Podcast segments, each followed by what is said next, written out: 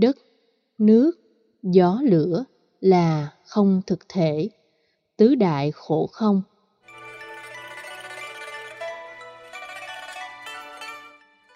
Tứ đại gồm bốn yếu tố phổ quát, bao gồm đất nước, gió lửa. Nếu thích hợp, ta có thể diễn dịch nó thành bốn nguyên lý. Nguyên lý chất rắn, nguyên lý chất lỏng, nguyên lý chất nhiệt và nguyên lý chất vận động. Bốn nguyên lý này hình thành nên thế giới vật chất từ cái nhỏ nhất đến cái cực đại trong vũ trụ không cùng tận. Đó là bốn yếu tố tạo nên mọi sự vật, hiện tượng và như vậy không có nguyên nhân đầu tiên là Thượng Đế dưới bất kỳ một danh xưng nào như Phạm Thiên, A-La, Chúa Trời. Khi nhận rõ bốn yếu tố tạo ra sơn hà vũ trụ là khổ, tức là không hài lòng, và không, tức là không thực thể, thì con người sẽ không sống với tính cách trở thành nô lệ cho chúng, mà ngược lại làm chủ chúng, biến chúng thành công cụ phục vụ cho lợi ích an vui và hạnh phúc chân chính. Dukha mà các tổ Trung Hoa đã dịch là khổ có ba nội dung. Thứ nhất là khổ về phương diện tâm lý với năm cấp độ, sầu bi khổ u não.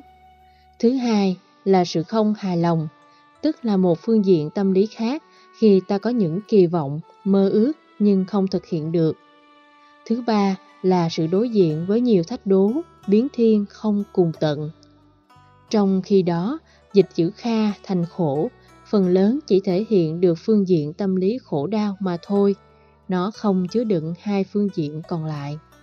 Ở bài này, về ngữ cảnh của tứ đại khổ không, tôi kính đề nghị nên được hiểu chữ khổ là sự không hài lòng và biến thiên giao dịch lớn. Nói một cách khác, bốn yếu tố đất, nước, gió, lửa không còn là chính nó trong từng tích tắc của thời gian. Nó luôn luôn trở thành một cái khác, khác với chính nó, duy trì chính nó trong mối liên hệ với chính nó và không bao giờ là chính nó một cách vĩnh hằng. Có những biến thiên dễ dàng nhận ra qua vài tích tắc, nhưng cũng có những biến thiên phải mất đến cả trăm năm để nhận ra, tùy theo tuổi thọ của từng sự vật trong cõi biến thiên. Ví dụ, giảng đường mà ta đang ngồi học được xây dựng trên 40 năm. Nếu nhìn vào các đà, bê tông, cốt sắt, ta thấy nó vẫn còn rất kiên cố, chưa có một vết nứt nào. Do vậy, ta có cảm giác tòa chính điện trên và tòa giảng đường dưới đà vĩnh hằng. Ít nhất nó có khoảng 40 năm không hề hấn gì. Nhưng 50 năm sau, nếu ta tái sinh và có mặt tại giảng đường này, ta sẽ thấy nó không còn như bây giờ nữa. Gỗ có thể vẫn nguyên vì là gỗ liêm, nhưng song sắt bắt đầu mục, bê tông cốt thép bắt đầu bị hư hoại ở một mức độ nào đó, các vết nứt bắt đầu xuất hiện và nhu cầu tái trùng tu chắc chắn phải có.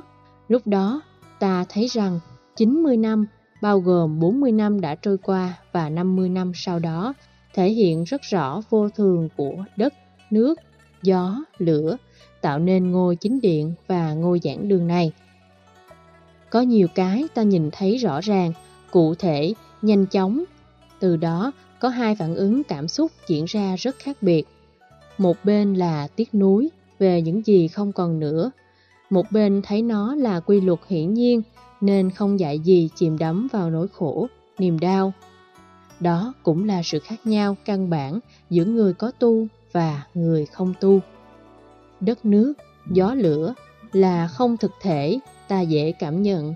Nó phù hợp hoàn toàn với ngành vật lý học hiện đại hay khoa học nói chung. Đất không phải là thực thể ở trong tự thân của nó. Nước gió lửa cũng tương tự như thế.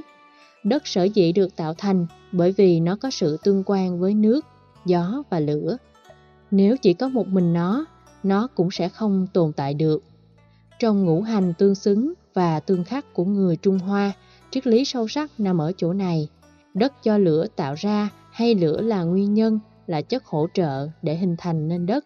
Lửa đốt làm tất cả các vật chất hay chất rắn trở thành tro bụi, mà tro bụi là một dạng thù của đất, đó là sự tương xứng. Về phương diện tương khắc, nước có mặt ở chỗ nào thì rã đất chỗ đó, nhưng nếu không có nước thì đất sẽ không có tính năng sử dụng. Dù đất khác nước hay nước khác đất, đất vẫn cần đến sự hỗ trợ của nước để tạo ra các tác dụng. Cho nên, quy trình tương xứng và tương khắc trong đất nước, gió lửa không mang tính thực thể. Tức là nó không phải là chính nó một cách vĩnh hằng. Nó phải bị lệ thuộc, tương tác qua lại đa chiều. Ngày 23, 24, 25 tháng 3 âm lịch năm 2010 vừa qua, tôi được mời về Bạc Liêu để giảng lễ hội quan Thế Âm. Có lẽ mọi người sẽ rất ngạc nhiên khi thấy ngày lễ này không liên hệ đến 19 tháng 2, 19 tháng 6 hay 19 tháng 9 như tại Trung Hoa, Việt Nam, Nhật Bản và Triều Tiên đã tưởng niệm trong nhiều năm qua, mà lại là ngày 23 tháng 3.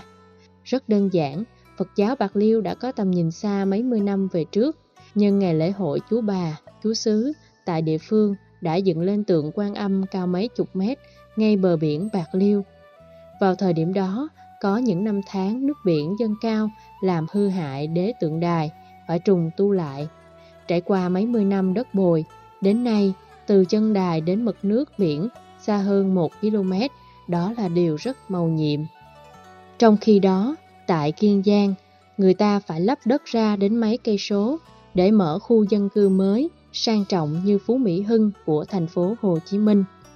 Dù quy lực bồi đất do con người tạo ra hay sự tương tác trong vũ trụ giữa đất và nước ở ngay địa điểm được bồi và lỡ đó, thì ta vẫn thấy tính không thực thể luôn có mặt như một hiện thực.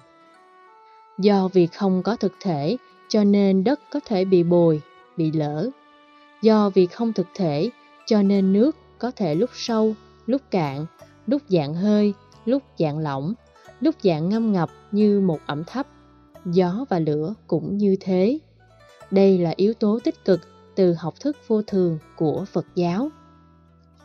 Bồ Tát Long Thọ đã dạy một cách sâu sắc như thế này. Dĩ hữu không nghĩa cố, nhất thiết pháp đắc thành.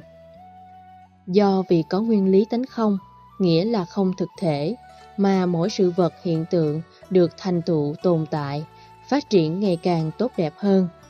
Đó là phương diện vô cùng tích cực của vô thường mà ta không để ý đến.